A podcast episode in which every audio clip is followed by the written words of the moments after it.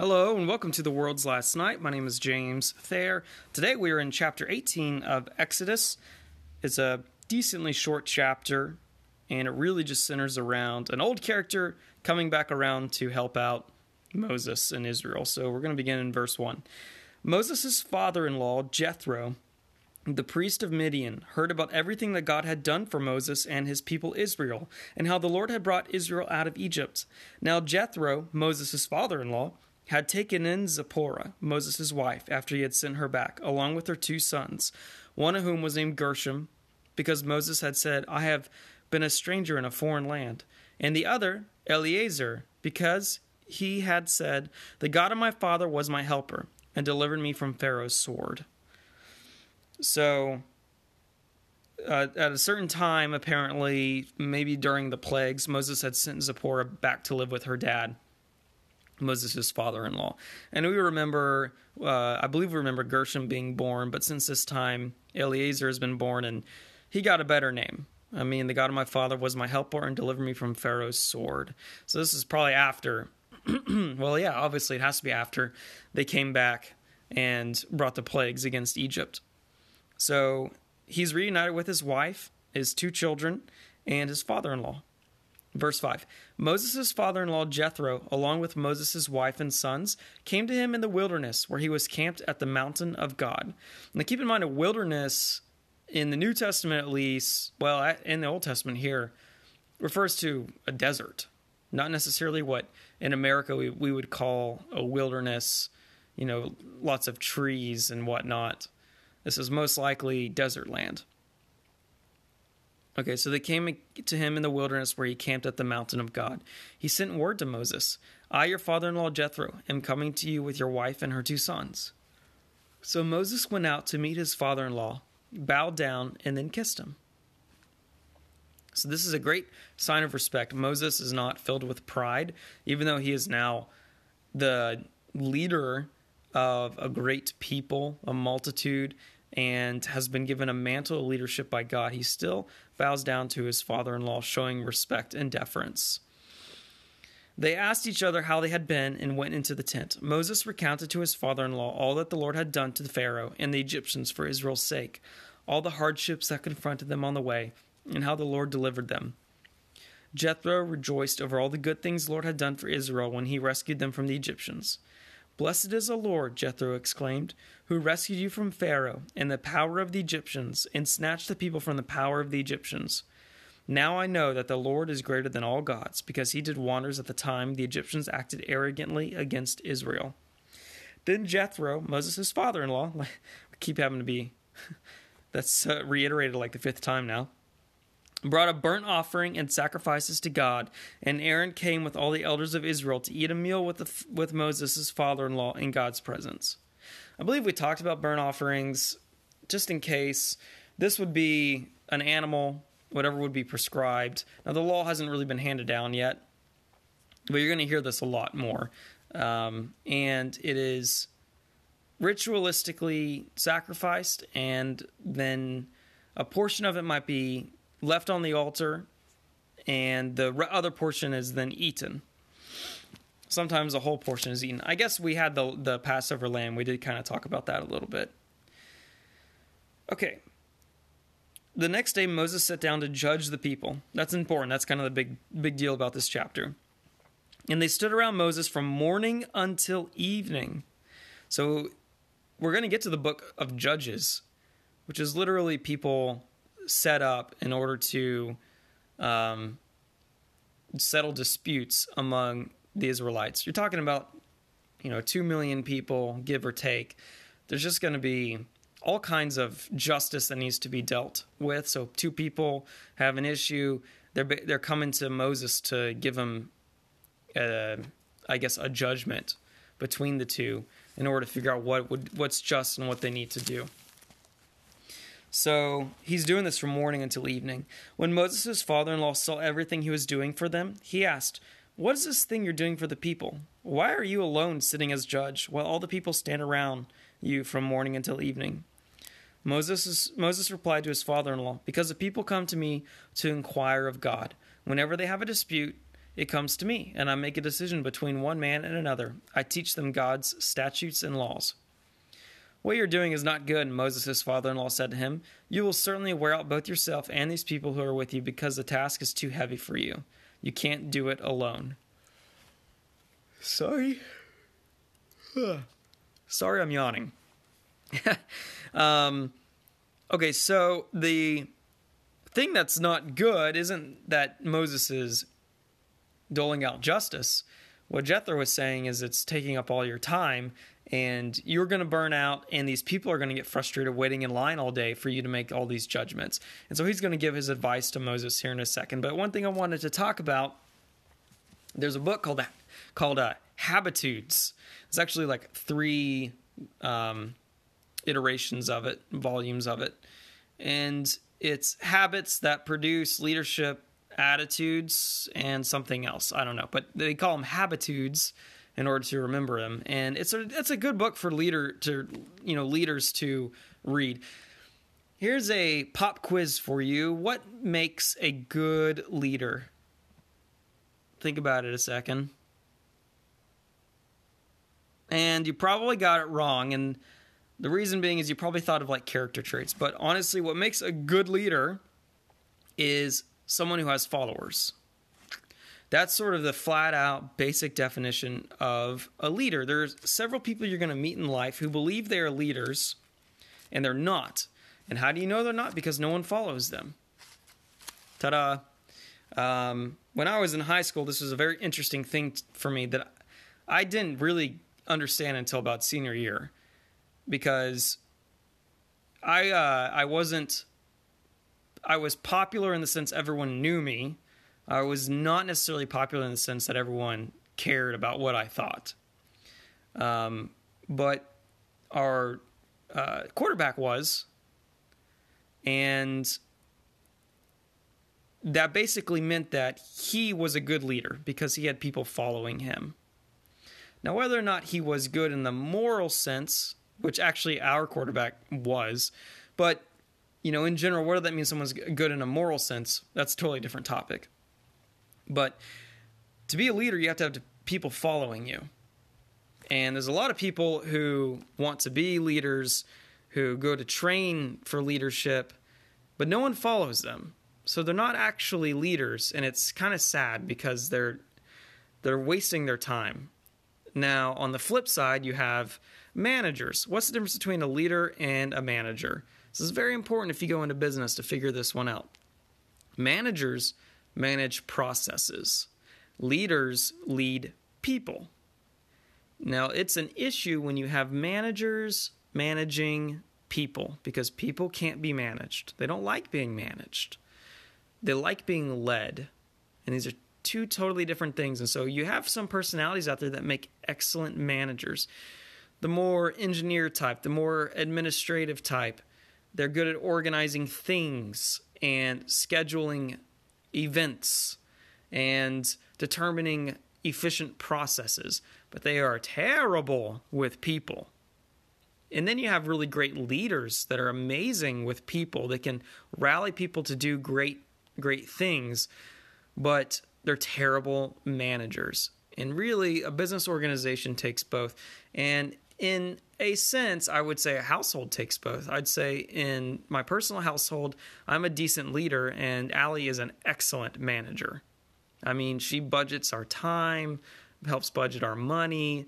She manages the processes. She schedules our events, our outings, our dinner nights, all of that. She's great at it. And I'm good at setting the vision for our family. That's leadership and getting the family involved in pushing something forward. So I think every great organization needs both people. And eh, the problem I see with a lot of employees is they complain about having terrible managers because those managers shouldn't be managing people. They shouldn't be anywhere near people. They those organizations need to grow and find leaders. So there's just a little bit of talk on I could actually do a whole podcast on leadership. It's something that I, I, I've studied um, extensively. It took classes in college, was mentored about it in high school, read tons of books. But I think there's just lots of misconceptions about who a leader actually is and who's who is not. Because I've had so many people tell me, "Oh, I'm a leader. I think I'm a leader. I lead," and then I look at their life. I'm like, no one is following you. You're obviously not a leader. You know, quit trying quit trying to put a, a round peg in a square hole because your parents told you that you're going to one day be president. I just hate to burst the bubble. So there you go. Um, Jethro is basically pointing out to Moses, Moses, you are a great leader. And he's about to basically say, but you're not a good manager. Let me show you how you need to manage. All right, so he says, You can't do this alone. Verse 19. Now listen to me. I'm going to give you some advice, and, and God be with you. You be the one to represent the people before God and bring their cases to Him. Instruct them about the statutes and laws and teach them the way to live and what they must do. But you should select from all the all the people able men, God fearing, trustworthy, and worthy and hating bribes. Place them over the people as officials of thousands, hundreds, fifties, and tens. They should judge the people at all times. Then they can bring you every important case, but judge every minor case themselves. And this way you will lighten your load, and they will bear it with you. If you do this, and God so directs you, you will be able to endure. And also, all these people will be able to go home satisfied. This is fantastic advice on so many fronts, but I just want to reiterate the fact that Jethro is managing processes. He's saying this process isn't working. It's actually not good for you, Moses, and it's not good for the people. We have an administrative backup here. So I'm going to advise you, and only if God says this is a good idea, which is a great caveat. I'm going to give you a little bit of wisdom here and tell you that you need to break up the the um, headship here to where you train godly men beneath you to handle some of the minor cases and they send you any of the very difficult cases that they're not trained in. So he's Jethro is telling Moses he needs to create a government organization instead of just having everything thrust upon one person. This is a great duo. Moses is a people person. He represents God to the people. But uh, he's not a great manager. Meanwhile, Jethro, who has managed a farm basically his entire life, a household, um, he's got great management skills. And when you pair the two, you're going to have a very a well functioning organization. And this is true from the government to your corporations, all the way down to your families. Secondly, I want to talk about going back to habitudes because I never really explained that. One of the habits and habitudes um, one of the images i'm sorry. So the book basically gives you these images and the images are supposed to instill habits and attitudes in you. You're supposed to think about them. One of the images which is just a chapter of the book is of what it calls a starving baker. Think about that for a second because it's ironic obviously. Imagine you um, run a pastry store and you just make the best donuts, bear claws, just the most beautiful pastries. And people line up. I mean, like we have bakeries like this, uh, that, that pancake place downtown, Five Daughters. People line up to get into these places to get their, their pastries. Well, people are lined up around the block for your pastries every single day, and you're just doling them out. You're selling these pastries and you're working your butt off. But the problem is, you're so busy serving all of these people, you never take time yourself to eat. And as such, you're starving. And this is, out of all the habitudes, this is the one that stood out to me the most because it's something that I am prone to. And if you look at the top CEOs and world leaders, they're prone to it. Look at um, Tesla. If Tesla is still around, which I suspect probably is thriving here in the future. But um, Elon Musk, the CEO, that guy's nuts. He doesn't sleep. He, I mean, like everything conventional that people tell you to do health, healthily, he's not doing. He's a workaholic. I mean, you're talking 100 hour weeks. I've probably only put a 100 hour weekend once in my life. So he is a starving, he's what I'd call a starving baker. And people like that don't live long. Um, they burn they burn out. Don't become like that is what this habitude is saying. Take time to eat yourself. Because and here's the, the kicker, if you aren't fed, you aren't going to be able to feed other people. So this is a great advice for anyone who's a pastor, um, a manager or a leader or a head of any any organization, an entrepreneur especially, you need to take time to eat yourself in order to be able to feed other people. Don't burn out. And Jethro is basically telling Moses, don't be a starving baker. You have so many obligations. You, you don't have time from sun up to sundown to take to judge these people because then you're not going to get any sleep because all you're doing is thinking about the next thing you have to do, which then creates a pattern of insomnia, which I've personally experienced those issues where I can't I go to bed and I'm in bed for like 6 hours and I can't fall asleep because my mind is just okay, I got to do this tomorrow, that tomorrow, that tomorrow. And it's hard to to calm and and give peace and you know, whenever you get to that point, you realize that you need to start delegating and you also probably need to start getting some physical exercise. You probably need to start eating healthy and you need to indulge a little in escapism. And that might be a movie, that might be a video game, or just a book, um, or a little bit of television. But um, those things aren't bad, especially if they're in moderation. So we'll keep reading. But I wanted to talk a little bit about leadership. It's very important, and I think Moses is learning a wonderful lesson from Jethro. So this is a this is a great uh, character trait of Moses. Is what we're about to hear next, which is um, Moses listened to his father in law and did everything he said. So he's teachable. This is a great quality, especially in a leader who is prone to pride. Just the position alone makes you pr- prone to pride. To be teachable is great. There's always something you can learn, no matter how old you are. And there was a, I recently hung out with South Africans who were visiting and I was just explaining kind of how the U.S. Uh, Constitution works, how presidents are elected, because they just didn't really understand the Electoral College, all that. One thing that one of the guys was really shocked by was our age limit for being a president. I believe it's 35 years old. You have to be over 35 years old. And he thought that was crazy. He's like, well, why? Like, why is there an age restriction? Well, for me, it's really, really obvious. Uh, me at 30, I'm a totally different person than I was at 19, especially my beliefs, my political beliefs. But having more experience, having a wife, having a child, running a home, paying taxes, all of that, it, it gives you wisdom and it makes you understand and look at another side of the coin that just when you're younger, you don't have access to. So, Jethro, having lived much longer than Moses and probably having endured many nights of burning out, um, has great advice and it's important that no matter how old we get that we are open and teachable and able to listen to good advice. And even if you think no one can teach you anything pick up an old book and get ready to be surprised. I love reading cs lewis and gk chesterton. Um, the wisdom that those people had. There's several other authors you could look at, but it's just it always astounds me. And I'm never, I don't think I'm ever going to be so wise. Even the, even scripture, obviously scripture, but I'm never going to be so wise that I can't learn something new. And especially from my own dad, everything that, um, well, I'll put it this way. Everything I try to do, my dad knows a better way to do it. when it comes to like fixing my car, building something, whatever, he's got great advice for it. Um, and so it's great that Moses has his father in law to get that kind of wisdom from. That's all I got to say.